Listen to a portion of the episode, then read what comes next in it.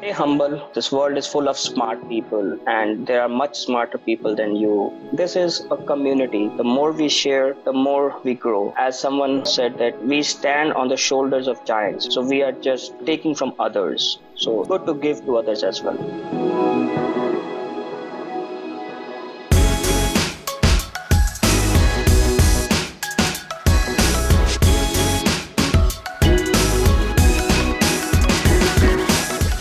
What's up, everyone? Thank you so much for tuning in to the Artists of Data Science podcast. My goal with this podcast is to share the stories and journeys of the thought leaders in data science, the artists who are creating value for our field through the content they're creating, the work they're doing, and the positive impact they're having within their organizations, industries, society, and the art of data science as a whole. I can't even begin to express how excited I am that you're joining me today. My name is Harpreet Sahota, and I'll be your host as we talk to some of the most amazing people in data science. Today's episode is brought to you by Data Science Dream Job. If you're wondering what it takes to break into the field of data science, check out dsdj.co forward slash artists with an S for an invitation to a free webinar where we'll give you tips on how to land your first job in data science. I've also got a free open mastermind Slack community called the Artists of Data Science Loft that I encourage everyone listening to join. I'll make myself available to you for questions on all things data science and keep you posted on the bi-weekly open office hours that I'll be hosting for our community. Check that out at art of data science loft dot slack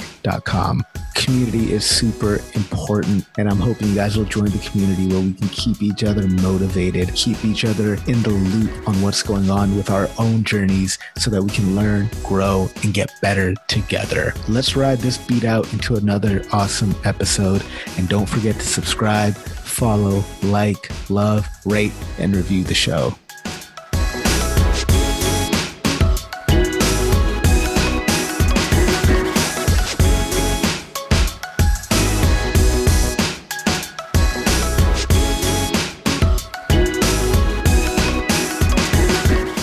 Our guest today has over fifteen years of experience in software development, building products that consistently deliver value while maintaining the perspective of the end users. Throughout his career, he's grown teams from scratch and has successfully played the role of both mentor and leader. He's experienced using multiple programming languages and technology stacks and believes in leveraging that experience to paint a holistic picture of the product to ensure positive impact for his end users. He's passionate about developing innovative software solutions, continuous learning, and applying new technologies and skills that can lead to efficient product. He believes in building products that are performant, scalable, and efficient that help drive value while delivering solutions to tough business problems. He enjoys collaborating with research, engineering, and business teams alike in search of finding the optimal solution. The engineer in him loves optimizing algorithms and prototyping solutions for efficient implementation, and he strives to follow the engineering best practices in extending prototypes into fully functional, polished, end product. He's a graduate Graduate of the highly prestigious India Institute of Technology at Delhi and has worked at companies such as Motorola, Hewlett-Packard, Time, and ExxonMobil. Currently, he's the data science team lead at TradeRev, where he leads the design, architecture, implementation, and deployment of several machine learning services and products. So please help me in welcoming our guest today, Amit Jain. Amit, thank you so much for being on the podcast, man. Really happy to have you here as a guest. Thank you so much, Harpreet, for organizing this. I'm super excited to be part of this, and it's a good platform to share my experience and, you know, talk about things. I know that our listeners are going to be able to gain a tremendous amount of value and insight from your journey. Um, speaking of your journey, man, you come from a very strong software engineering background. Uh, can you talk to me about your journey from software engineering into data science and machine learning? Maybe touch on some of the challenges that you faced along the way and how you overcame them. Of course, I'll be happy to do that.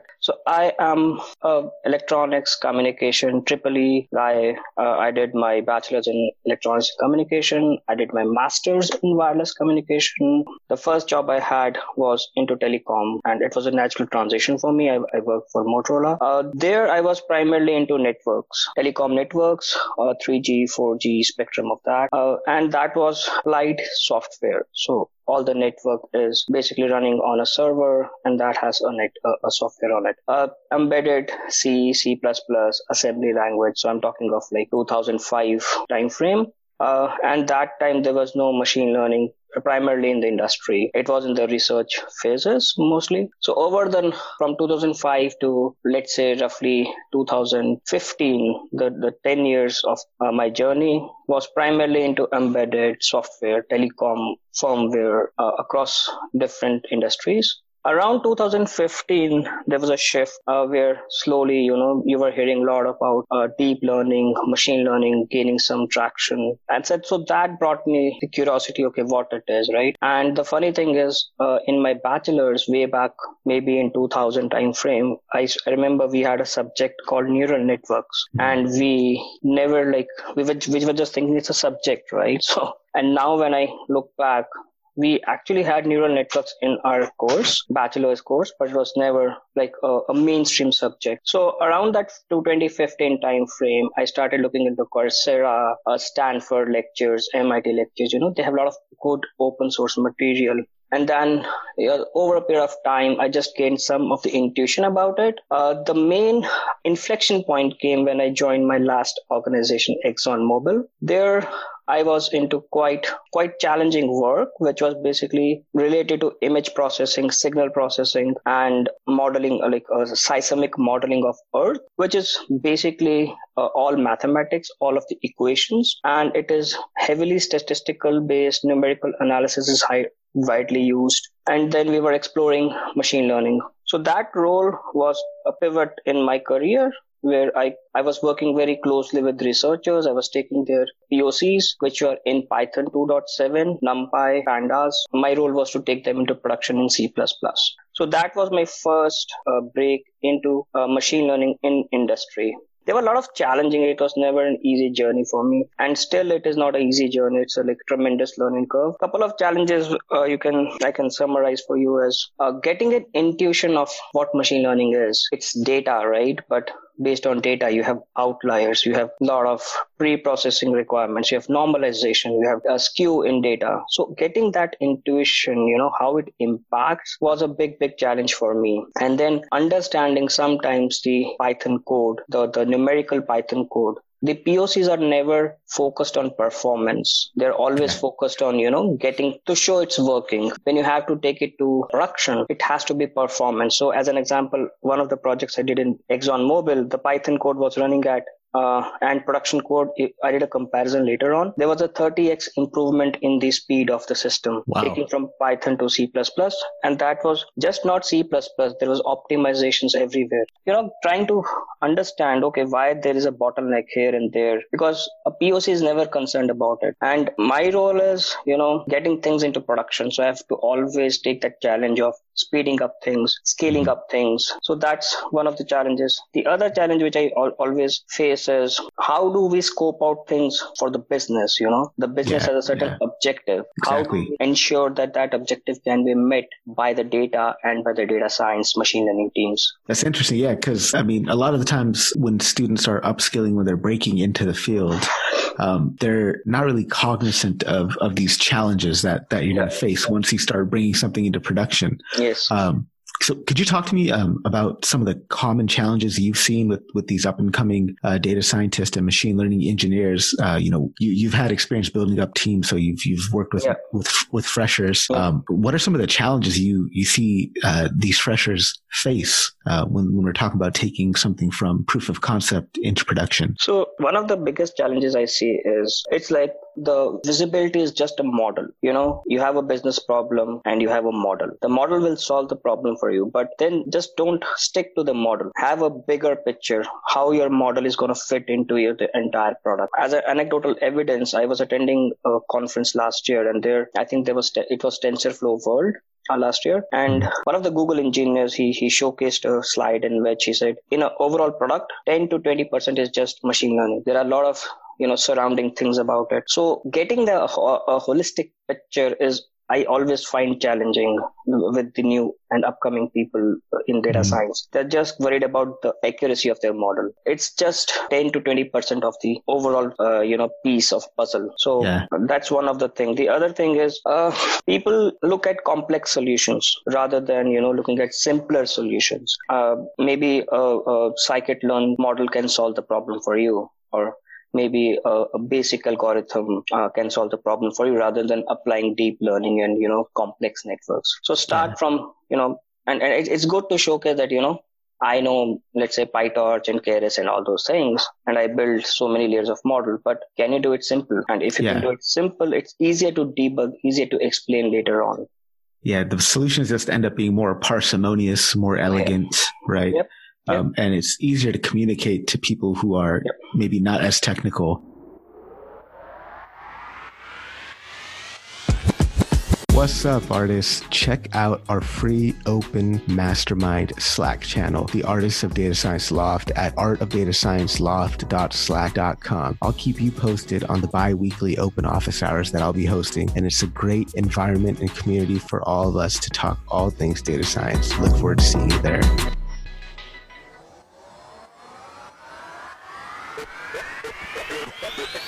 Um, so how can a data scientist that's, that's kind of up and coming, like what could they do to kind of gain this awareness about, you know, kind of going beyond that ten to twenty percent, thinking only about the accuracy? What, what are some things that uh, that you suggest they they look into or, or research about to, to gain this intuition that you're talking about? So I basically see it in two ways. One is how the machine learning is helping the business or the overall product, or machine learning is the bread and butter, or is it the product itself? Uh, let's say, give an example for TradeRev business. TradeRev is an auction house for used cars. It's a B two B space, dealer to dealer space, where dealers can auction their cars. So the bread and butter of the uh, company is auction. Now, where machine learning comes in picture is we do recommender systems. We recommend trades to, you know, dealers. We predict prices of the cars.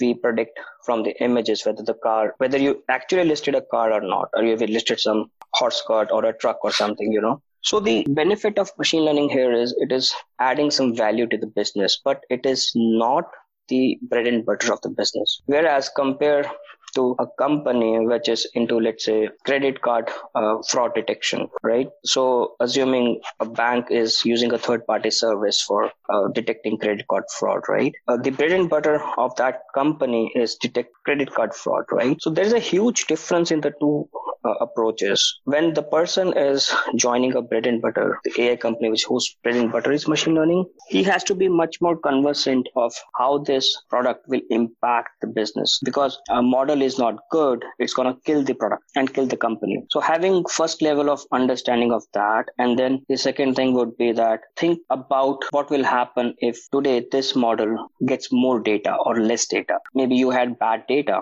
Have you thought about those scenarios to gain a holistic picture? And once you have that, then you have to concentrate on the data pipeline. Maybe your data pipeline is not as good as you wanted your data to be. So why you want to restrict yourself to just one isolated territory, right?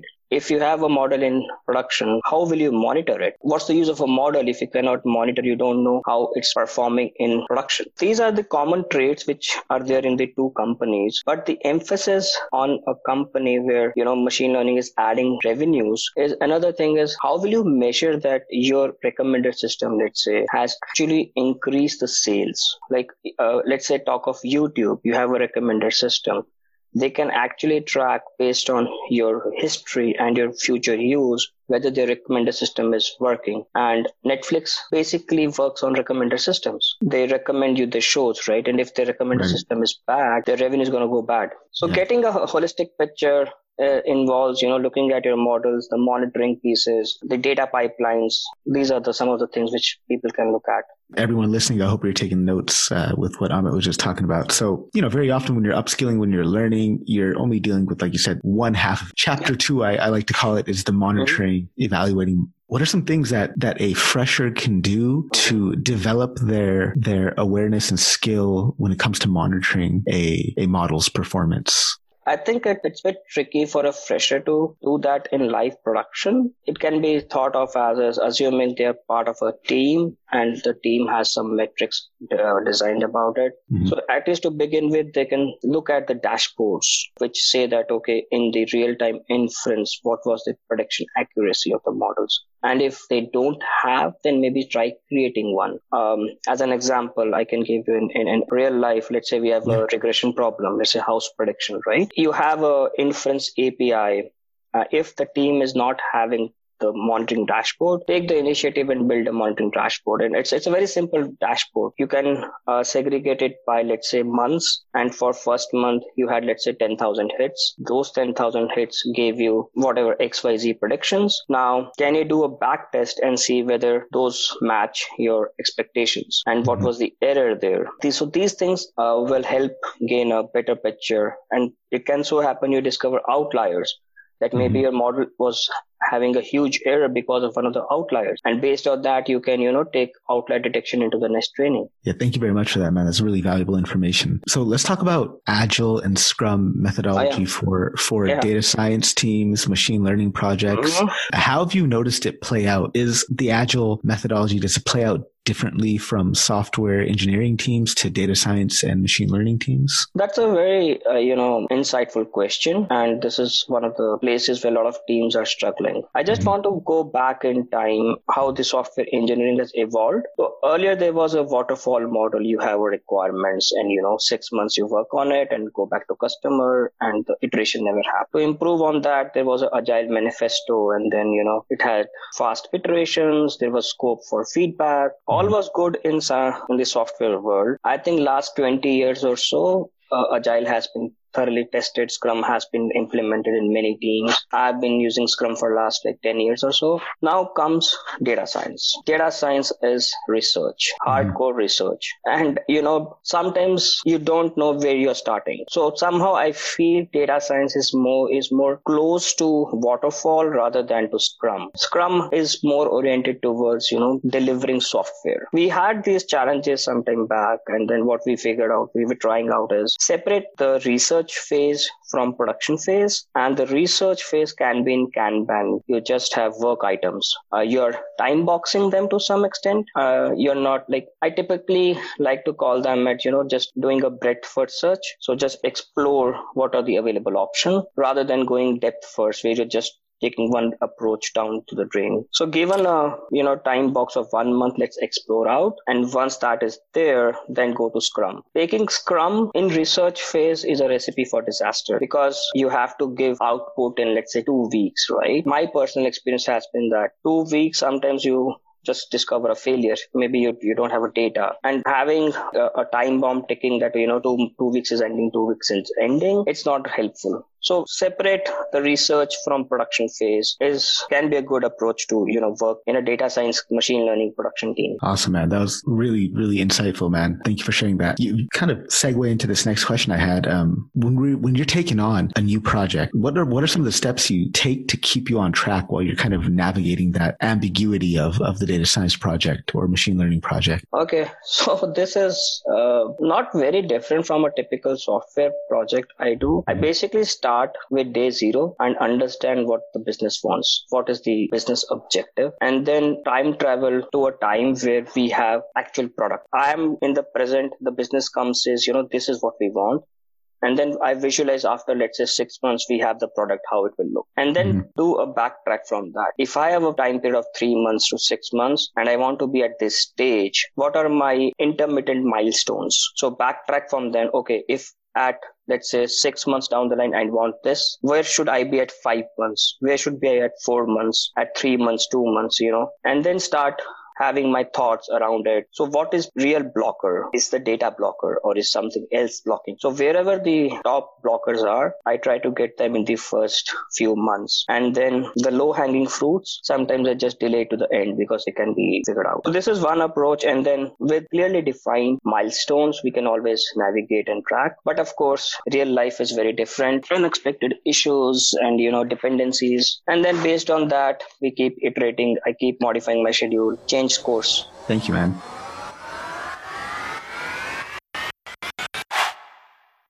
Are you an aspiring data scientist struggling to break into the field? Well, then check out dsdj.co forward slash artists to reserve your spot for a free informational webinar on how you can break into the field. That's going to be filled with amazing tips that are specifically designed to help you land your first job. Check it out. dsdj.co forward slash artists.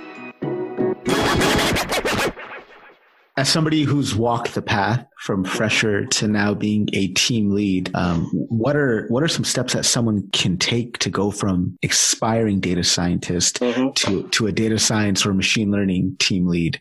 One of the basic things is, do you really want to do it? Do you really want to be a leader, or you just want to be an individual contributor? Are you happy doing just a single job, which can be, you know, coding or researching or something, or you actually want to lead? Because being a leader involves a lot of responsibility. I'll say this, the disadvantage is I have a burden of mentoring people. If I mentor someone really well, so he, his career will grow. But if I do a mistake, the person can be devastated and he might feel discouraged, right? So there's, uh, I always call it like a, I'm wearing a, a, a crown of thorns. There's a burden on it. Even though I think I'm doing a good job, my team is happy, but still I have that fear, right? Assuming if I do something wrong, it's going to impact the person. So this is very important to know. Can you handle people? If you can, and if you think you're good for the role, the first thing you should do is uh, figure out, can you mentor someone? Not necessarily your peer. It can be a junior in any, any field. Can you mentor? And can you take criticism? Are you open to criticism? It's not that, you know, not an ideal world. People have issues, so they'll come back to you. Once you know that, uh, do the initial mentoring, you will know where your skills are there or they're lacking. Uh, technically, you have to be strong. So whether it is coding or it is architecture, that is, uh, that has to be strong. The other thing you need to learn is delegation. So as a leader, you are not supposed to do the work. Your your job is to get the work done. Clear demarcation. Given a chance, I will do the entire work, but then I might spend twenty-four hours a day, right? So can you delegate? Can you learn to delegate work? And can you identify priorities? These are a couple of things, if you can think about it, and mentoring, delegating work, uh, thinking about the priorities. And the, I think one of the most important features is uh, business impact. Can you think about how your work will have a business impact? So mm-hmm. if those things you can, you know, keep in mind, then over a period of time, you can be a leader. And mm-hmm. always you need to keep in mind that as a leader, people depend on you. If, if you can hold yourself accountable, trustable, right? Then you'll be a great leader. Very insightful, man. Uh, I'm not, I'm not sure if you're uh, much of a reader, but there's a book on leadership that I absolutely love. It's called uh, Multipliers. Oh, um, oh yeah. I, I think her name is Liz Weissman that wrote the book. An extremely amazing book on leadership and, and you know, what it means to, to yeah. be, to be a leader that brings out the best in, in, yep. in his employees, right? Yes. Um, you know, definitely. I, I, agree with everything you're yeah. saying there, man. I, so I think I've, I've heard about it. That's, but I'll, I'll now read it. Yeah, it's thanks, an awesome thanks book. Rec- thanks. Oh yeah, mm-hmm. for sure, man. So, so kind of touching back on that, um, you know, we've talked about the the obvious technical skills um, that somebody needs to break into the field, but what would you consider to be uh, an essential skill that need that that someone needs to have uh, so that that they can be and remain successful as either a data scientist or machine learning engineer? Uh, I think one of the main skills will be adaptability and flexibility. Mm. You have to be flexible. Uh, mm. You know, if you just say that I'm a data scientist, I'm just going to do research, maybe it will work for big teams. Maybe it will not work for small teams because you may mm. not have a data engineer. Your models will not work if you don't have data. So you might have to, you know, go to the other side and do some data engineering work, or mm. you have models in, you know, deployed, but there is a uh, bug which comes and you will have to go figure out where the bug is. So the more flexible you are and the more adaptable you are to work across the full stack data science, which is right from, you know, data ingestion to the final delivery, the better your scope is to gain uh, across the sc- spectrum skills as well as remain successful in the job. And curiosity, you have to be curious. Okay, what this is and how it is solving the problem. These are some of the mm-hmm. soft skills. The the idea that, you know, this field is very mature. Research, I think the research is in uh, good shape. The next thing is production. We have to take research to production. The more flexible you are, the more uh, successful you will be. Definitely, man. I like that. Like, you kind of have to get rid of that phrase, it's not my job, from your vocabulary. Exactly. That's, yeah. I think that's the right frame, uh, right phrase to put it. What are something that, you know, what are some characteristics that you're looking for in uh, up and coming data scientists and machine learning engineers? Teamwork is one of the main things we look. You are not an uh, individual working. You have to work with a team. It's a collaborative work. And the second thing is technically you have to be strong given a problem, you know. Even if you cannot solve it, you should have a clear thought process, you know, what steps you could do. Like in interviews, typically some people are able to solve it, some are not able to solve it. But if you have a clear thought process that, you know, given this scenario, this could be implemented, that's good enough. Some ability to be flexible. Like I always ask in interviews that this is the expected work, but maybe this will not happen when you join. You might go on another project, which will be in a different skill set within the same domain, like machine learning or data science. But you, your expertise, as an example, your expertise is in, let's say, recommender systems, but we may not have that. We may give you uh, some regression problems. Are you open with that? So those are the skills uh, and I look at. Apart from your stunning technical skills, what are some qualities you feel have contributed to your success uh, as, as a machine learning engineer? I think persistence uh, and perseverance. There have been times where it was very difficult for me to give a successful product, but I was very perseverant on it, day in, day out, working nonstop on that, trying to upgrade myself every now and then. Mm-hmm. I usually don't get much time to do that, but wherever I'm commuting or, you know, trying to figure out what's a good uh, lecture to look into it and upgrading myself. Mm-hmm. And on the leadership side, I think um, one of the things which has really helped me is constant interaction with the team and the managers for the feedback. So I'm very open to feedback and I have mm-hmm. a fail fast approach. So if there is something uh, wrong or it's not on track, let's look at it right now or maybe a day later rather than waiting for six months. So mm-hmm. a fail fast approach is what has helped me a, a lot. Awesome, man. Spoken like a true linchpin. Um, so, hey, before we jump into the lightning round, uh-huh. uh, what's what's the one thing you want people to learn from your story? Stay humble. This world is full of smart people and there are much smarter people than you. Just stay humble. Appreciate mm-hmm. your success, but don't be arrogant. Excellent advice. Uh, so let's go ahead and jump into our lightning rounds. Python or R? Python. Any any particular reason? My prime focus is taking things to production. Python has hell lot of libraries, so many, yeah. types, so easy to take it to production. Yeah. And also many people are comfortable with it. Same here, man. I'm I'm Python all the way. Yeah. uh, what's what's your favorite algorithm? I, I know that's kind of hard to answer without without context, but but what would you say is your, your favorite algorithm? Okay. So you forgot you're asking this to a software engineer. yeah. Okay, so from software engineering, my favorite one is binary search. Very basic, very simple idea and does mm-hmm. the job. In machine learning, I'll say uh, the convolution neural network. It's mm. algorithm and architecture, but I think C N Ns, I really love them. They take an image and have the spatial pattern of it. I just mm. love them. What's a book that every data scientist or machine learning engineer should read? I think I, I really love the book by Orlan uh, Geron, uh, Hands-on Data Science with Scikit-Learn and TensorFlow. Mm. That's a great book. Yeah, I'll definitely I'll include that. I'll include the title and the author's name in yeah, the show notes. Yeah, yeah. Uh, what's your favorite question to ask in a job interview? From a technical side, I tend to ask binary search. It basically gives the idea of what the person is thinking. Can he work around the edge cases? Mm-hmm. And with a small algorithm, it basically opens up his mind. And mm-hmm. on the uh, on the leadership side, I tend to ask, tell me about a scenario where you have failed. Uh, what was the reason? And, you know, what was your learning from it? That helps me to see what the person has, like, how did he approach the failure? Because a res- this is a research field and we fail a lot. So if a person says, I haven't failed, Uh, that's a lie. What's the strangest question you've been asked in an interview? I have to think about that, man. I think uh, that was maybe uh, some time back. Um, mm-hmm. So the question which was asked was uh, basically there is a, uh, it was a bit technical question and bit uh, nonsensical that, uh, you know, you have a bar and the bar has number of, you know, different uh, types of uh, liquor in it. Um, And there are like ten people there. Can you give us a rough permutation combination of what a person can drink? After that, can you predict who will be more drunk? So this is this is partially what I remember. Yeah, and I that's was interesting. Like, I was like, why the hell I'm being asked this question? It doesn't make sense to me. But later, I think the person wanted to know that, can I think rationally? But that was a good question for me. Or maybe he wanted to see uh, what your what your drink tolerance was. yeah, maybe. All maybe. that.